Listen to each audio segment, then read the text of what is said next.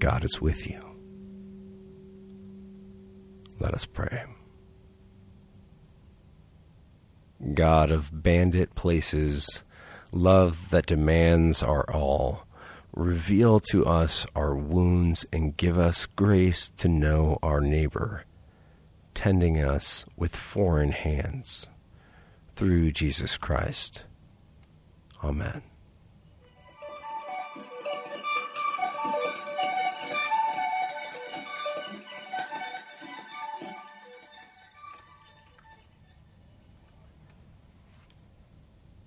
Today we have one of the most iconic passages in Luke, in the Christian tradition, and in religious history as a whole the Good Samaritan. The parable's colloquial title is the namesake for hospitals, shelters, and meal programs. Despite the ubiquity of its name, the familiarity can be deafening.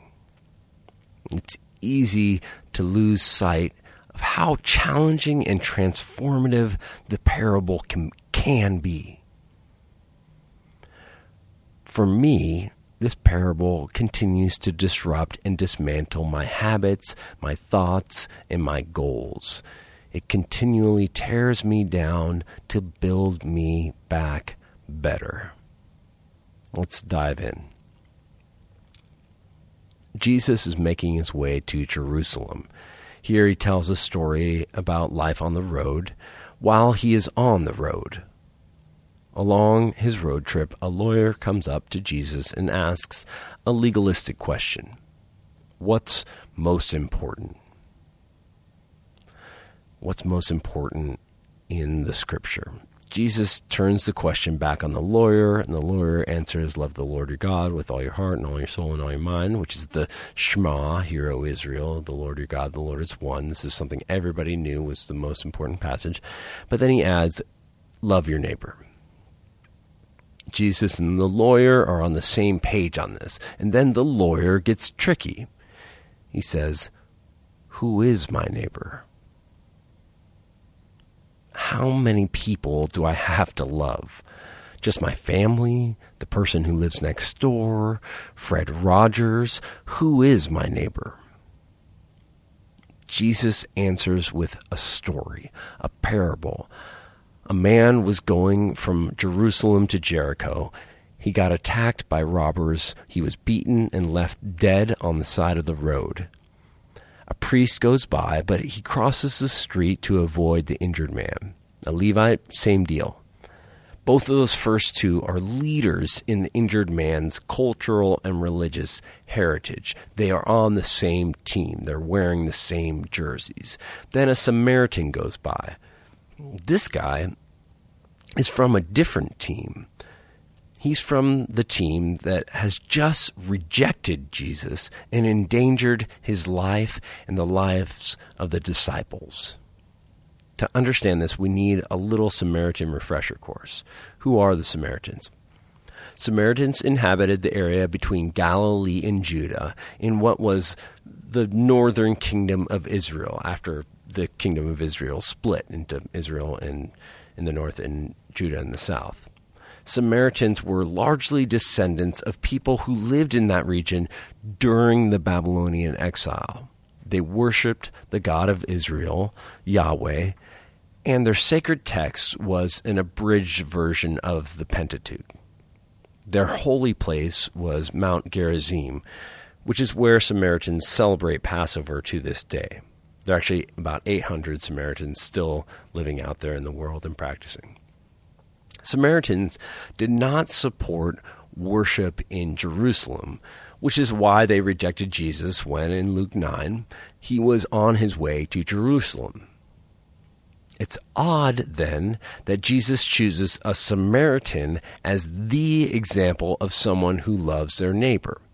Jesus illustrates the significance of hospitality by venerating the very people who had just rejected him. By choosing the Samaritan in this story, Jesus is saying what matters most is to this loving God and neighbor is not piety, it's not heritage, it's not class or social status. To use some churchy terms, for Jesus, what matters most is not orthodoxy, orthodoxy, but orthopraxis. Right practice, right behavior, not right belief, right belonging, or right identity. The Samaritan in Jesus' story sees the wounded Hebrew man. He does not turn away. He sees him and has pity on him. He stops what he is doing and he cares for the man in the ditch. He cleans the man's wounds, puts the man on his own animal, takes him to an inn, spends the night, and the next day he leaves money and the promise that he will return. The Samaritan is generous with his time, his health, his emotions, and his money. If ever we are looking for a model for how to love neighbors, this is it. Time, emotion, health, and finances. That is what it takes to love. Show mercy with your time, health, emotions, and money. But who is our Samaritan? Who is it that we despise? From whom is it challenging for us to receive love and mercy? There are plenty of Samaritans out there for us today. The good gun lobbyist, the good pro lifer, the good Supreme Court justice. One of the key aspects of this story is that there's no conversion. The Samaritan shows mercy and doesn't change. They are still a Samaritan at the end. What matters is their love and mercy, not their beliefs. On the 4th of July, a gunman murdered seven people at a parade in Highland Park, Illinois. Most of the world has already moved on, moved along the road and we've turned a blind eye to the person in the ditch.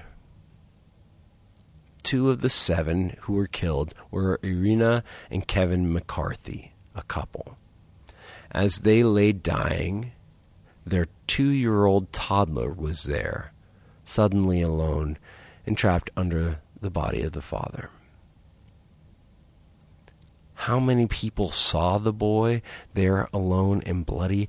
I don't know but I do know that a woman named Lauren Silva took that child to a safe place, cleaned his wounds, wrung out his father's blood from his socks, and made sure that the child was cared for until he was united with his grandfather.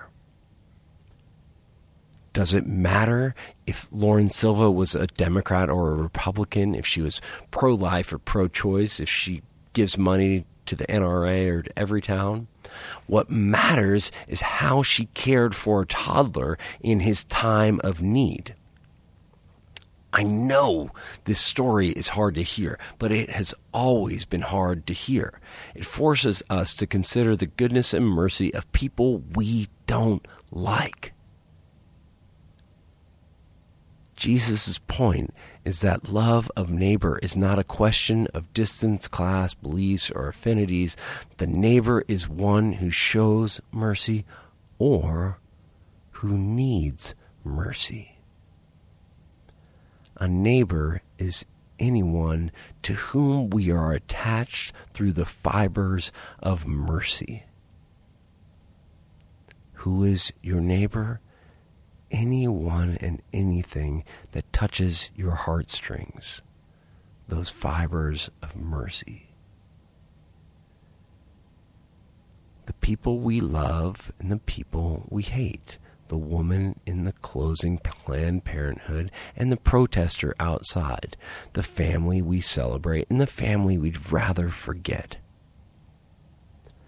The trees are neighbors, the birds are neighbors, the mountains are neighbors, whales, foxes, sharks, bears, rats, cockroaches, the water, the rock, the sand, the mud, planets, moons, stars, in this ever expanding universe, everyone and everything is our neighbor.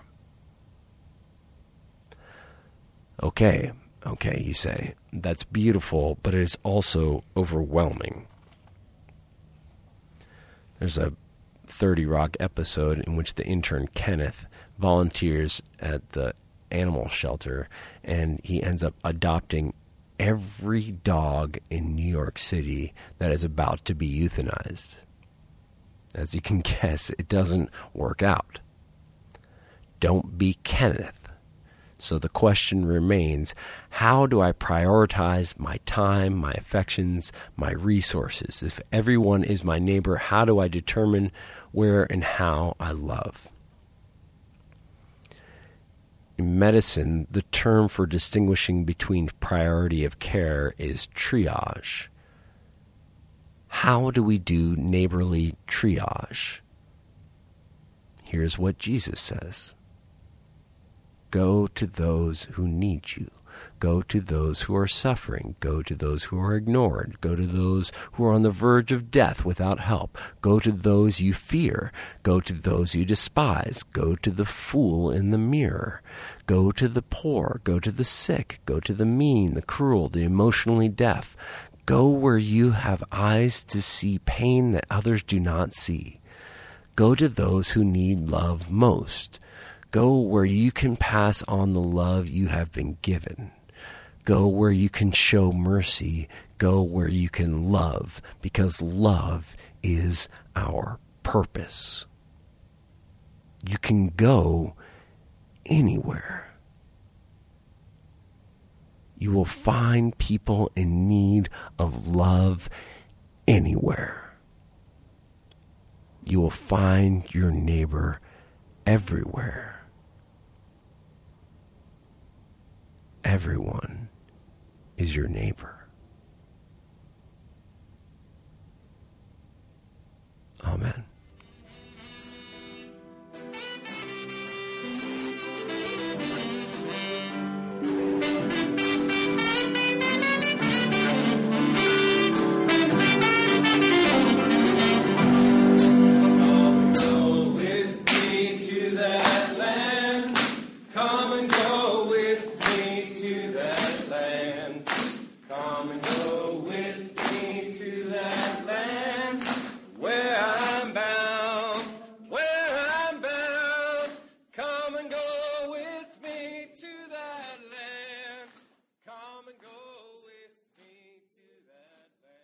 Go in peace to love and serve the Lord.